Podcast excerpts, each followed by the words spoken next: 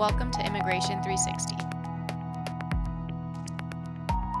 On today's episode, we will discuss the impact of U.S. foreign policy on Latin America and the role it's played on present day immigration in the United States. With me to discuss this today, I have Gail Emmerich, a very special guest. Gail Emmerich is the Executive Director of the Southeast Arizona Area Health Education Center, or SEAHEC, a health workforce development agency serving rural, tribal, and border communities and health service agencies in southern Arizona and the U.S. Mexico border region.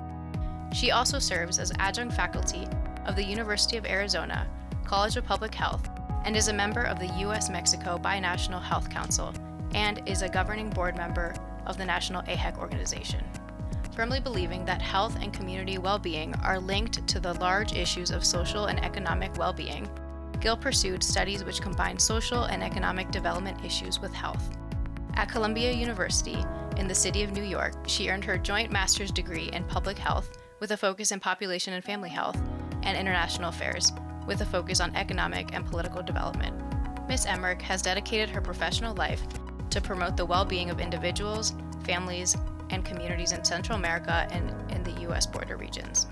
With 30 years of experience in program management, Gail has demonstrated her capacity in challenging roles such as executive director, principal investigator, regional technical advisor, and senior program officer for international and local nonprofit organizations, including Project Concern International, the United Nations World Food Program, as well as U.S. based academic institutions, including the University of Arizona. Hi, Gail. It's great to have you here. Thank you. It's great to be here, Victoria. Great. So, why don't we start with what has U.S. foreign policy looked like in Latin America and what role has it played in Latin America? Thank you for that question. Uh, the question is probably one of the most important to ask and to know the answers to, as it's the only way that Americans can understand truly the root causes of current migration from Latin America.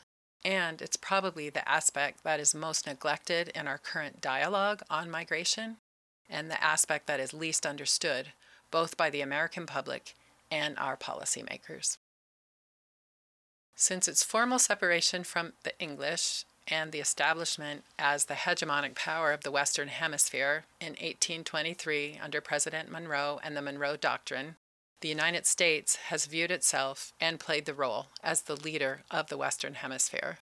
By establishing itself as the economic and military power of the hemisphere early on in the 1830s and 40s, by the time global commerce and trade routes were established, the United States was pretty much able to make the rules. The Monroe Doctrine formally proclaimed that what happens in this hemisphere was not Europe's business, but the business of the United States. And what happened in Europe was not going to be the business of the United States.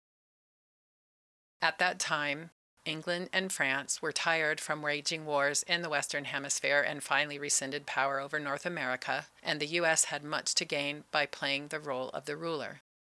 Spain at this time was dealing with independence of all of its former colonies in South and Central America and so could not or did not pay attention militarily or economically to the United States and an increasing role in the hemisphere. So this set the tone for what would follow. What followed was U.S. military intervention and economic expansion throughout Latin America. This type of aggression was precipitated with the War for Independence in Texas. Remember the Alamo? And the U.S. invasion of Mexico City that followed in 1847. While if one has visited the Alamo and read the history while there, you will see that the U.S. was not the law abiding country that the history books have painted us as. So, once the U.S. established rule over Texas, our expansion continued throughout the West with all of the formerly Mexican territories, including New Mexico, Arizona, Utah, Colorado, etc. Later, from the 1890s up to about the beginning of World War II, the U.S. backed military dictators throughout Latin America in order to maintain U.S. interests economically through our agricultural interests and industry, including coffee, sugar, and bananas. Hence, the term Banana Republic was born, where literally decisions were being made to maintain economic dominance of the one crop system for exporting goods and exploiting local labor. Local leaders, primarily dictators in these countries, obeyed these rules set up by the U.S. as they had interests in doing so as well. They would remain in power, and they and their friends remained profiting from such relationships. Curiously, the U.S. invaded Latin America over 80 times. A link to this chart is in the podcast description, but I do provide a few examples here to make the point to our listeners. So the US invaded Chile in 1891, and a little later we invaded Panama, which actually belonged to Colombia, but the United States needed it in order to construct the canal. So an insurrection took place, and US military presence would remain off and on for more than a decade. As well, in the early 1900s, the U.S. reestablished military presence in Nicaragua. We had a former senator from Tennessee, William Walker, declared himself president in the 1800s, but he lasted only six months. So, this military presence was established on the Caribbean coast where sugarcane was beginning to make a lot of money. The list goes on and on. The U.S. backed a long dictatorship of the Somoza family from the 1930s until the Sandinista Revolution in 1979.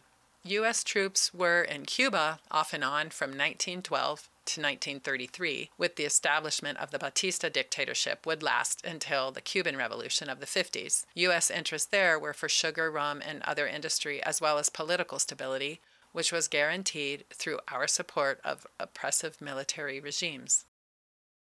This similar pattern occurred in Central America as well. So, you can see that history does indeed repeat itself, and by doing so, reinforces the pattern of economic intervention exploitation, need for military intervention for stability to keep laboring classes from rising up. And the pattern continues. Wow, thank you for that really in depth overview. I think, as you mentioned in the beginning, it's something that a lot of people aren't aware of, so it's really important to talk about. So, now let's discuss a few case studies of countries where you have lived, worked, and have personal ties to, and how U.S. foreign policy and intervention have set the stage for what we're seeing today, present day, with immigration. I'm going to talk a little bit about Guatemala and El Salvador, two countries that the U.S. currently and historically has received many migrants from, and two countries which I know a lot about, both from my work there as a health professional and personally as a mother of three Central American children. So, during the 50s, 60s, and 70s, the United States and the Soviet Union were fighting a power play, which we know as the Cold War. When Ronald Reagan was elected, he proclaimed a war on communism. That war was not fought directly with Russia or the Soviet Union. That would have been too scary. It instead was a cowardly covert war, with the U.S. intervening in Guatemala and El Salvador, and the USSR proclaiming Cuba, Nicaragua, and later Venezuela on their side. So picture two bullies getting their weaker friends to do the fighting. That is exactly what happened in the region. Guatemala and Salvadoran elites took the side of the United States because that was their lifeline economically and militarily for stability. The U.S. established the School of the Americas in Alabama to train Latin American military in torture, and the CIA both infiltrated and supported Central American military at all levels. When I worked in Guatemala, it was known that public phones were bugged and listened in on. Most people did not or could not afford landlines, and that was way before cell phones. Both in Guatemala and El Salvador, there were well supported local movements of guerrilla and others who were fighting for civil rights, rights to land, decent wages, and improved education. But the military targeted these local leaders, and hundreds of thousands of people who worked to improve lives of the average citizens were tortured, kidnapped, or killed. During the 80s, thousands of Salvadorans and some Guatemalans as well fled the region and came to the U.S. seeking asylum.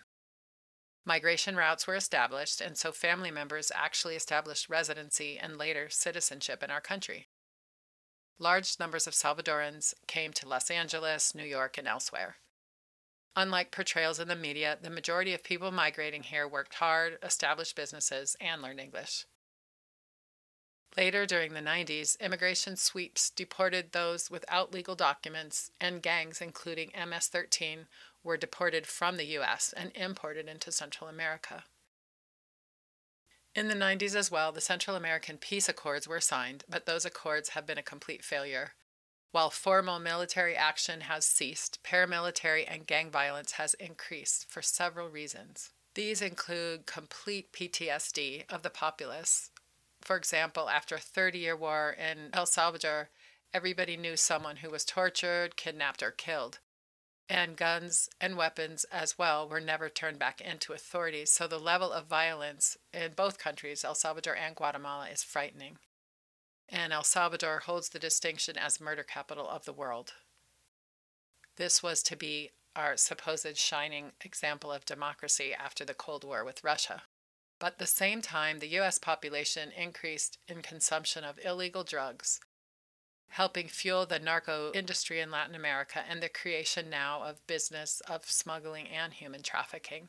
So, to someone who does have knowledge of the U.S. history in the region and does have family who have witnessed the impact of U.S. intervention in Central America politics and economy, it is very apparent that the United States has a direct role in and a shared responsibility for the current migration patterns that we are now living.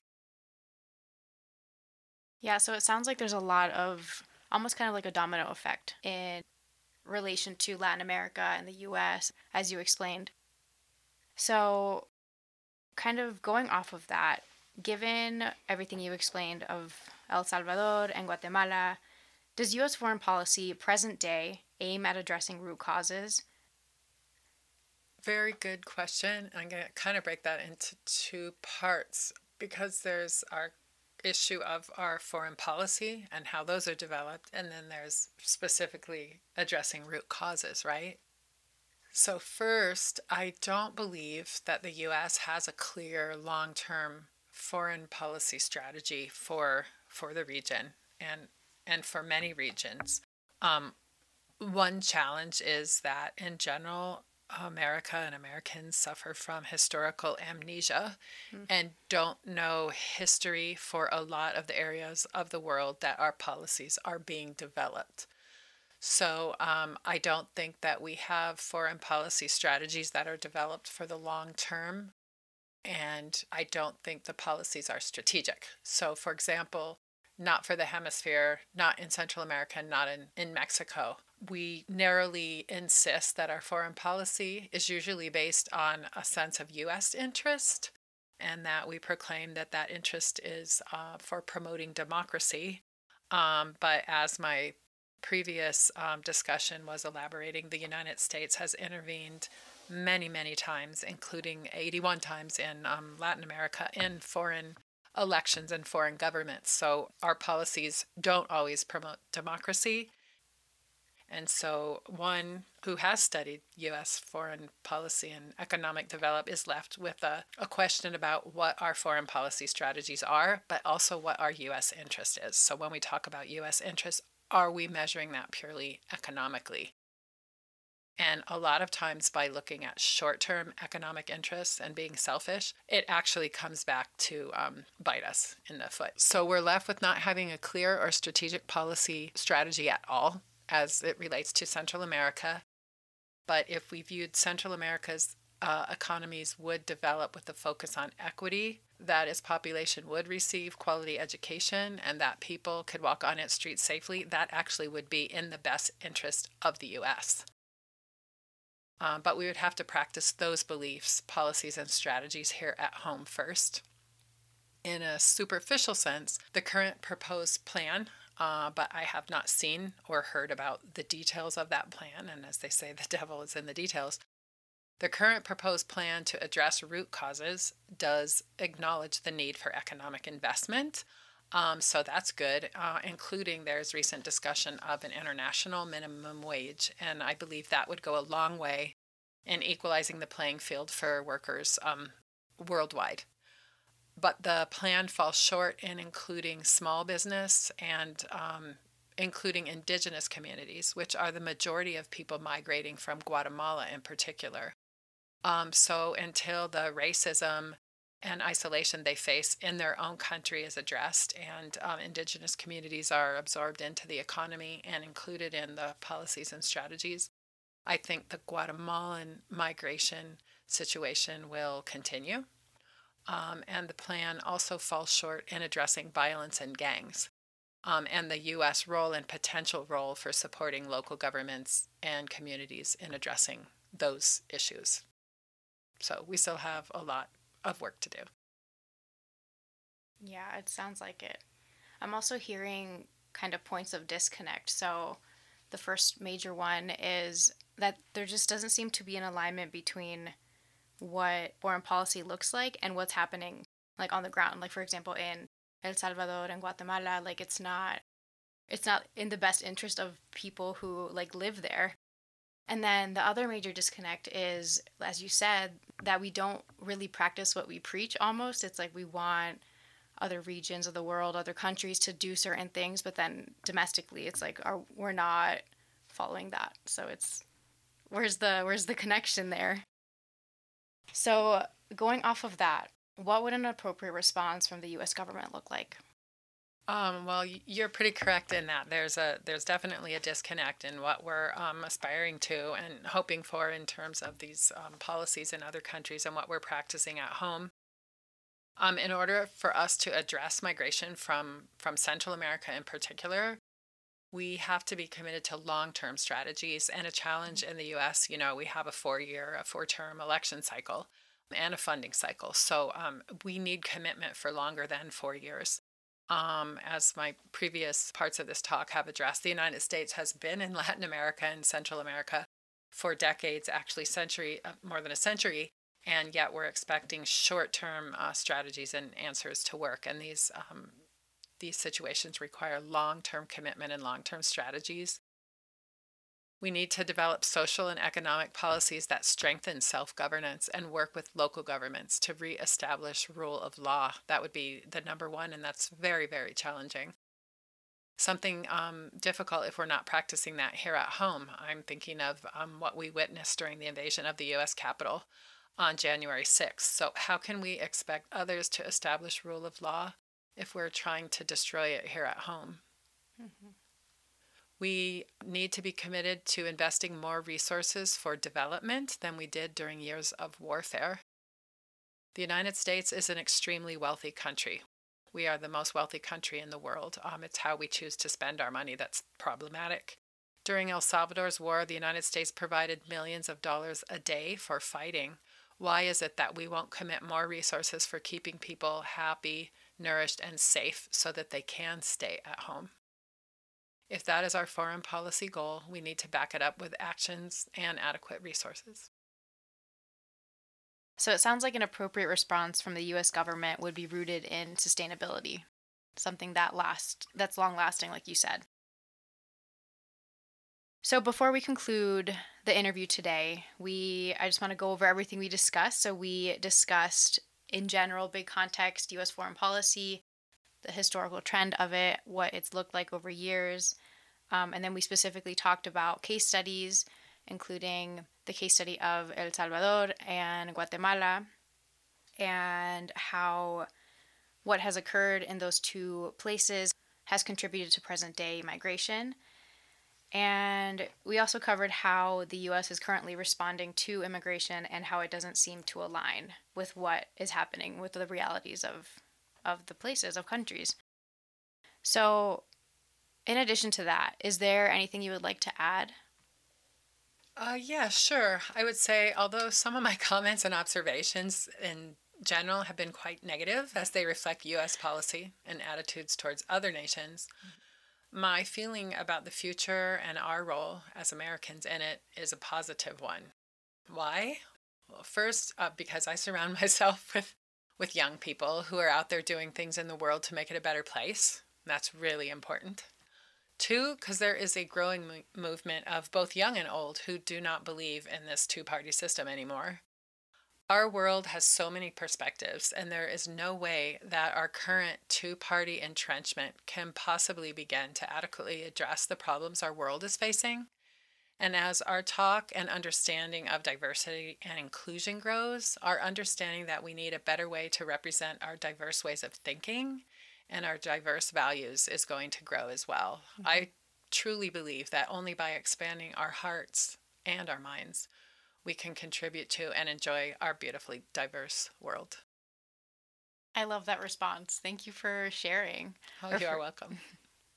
So that actually segues perfectly into an action item. So, what action item can the audience take to become more involved? Oh, I would encourage Americans. Um, I know we're a, a, large and diverse body of people, so it's really hard to um, generalize. But, mm-hmm. but okay, I'm talking in general here. Um, we need to read more about our own history as it relates to other countries and other people. Yeah. Um, in school, we're narrowly taught um, very narrowly about certain segments of our own society and certain segments of the of the history. So I would encourage us to engage more with people from different cultures and countries and try to understand other points of view, even when we don't agree with them. Uh, politics is not just posting an opinion on Facebook or responding to a tweet, but politics require that we think deeply but more importantly, that we care deeply and that our mm-hmm. actions really represent our true politics. And I'm going to share with you a couple of my favorite books are uh, Confessions of an Economic Hitman. It is a true story of a Peace Corps volunteer who was actually recruited into the CIA and his subsequent political predicaments. It's a very fascinating, easy read. And then uh, Bitter Fruit, uh, less easy read, but that tells the story of the U.S. involvement in the overthrow of a democratically elected president in Guatemala. Finally, I would say that if you do read and then you still end up feeling guilty about US politics in other countries, uh, do something about that feeling. Write your senator, volunteer on a campaign that you care about, and go work at a local shelter. There is too much work to be done than to just sit in front of your computer. So go out into the world and live in it. Thank you. Wonderful. I really like that call to action for the audience. So that brings us to the end of this episode. Thank you so much, Gail, for your time and for your thoughtful answers. I really appreciate it, and I'm sure the audience really appreciates it as well. So, thank you, and thanks to the audience for sticking around. We'll catch you next time.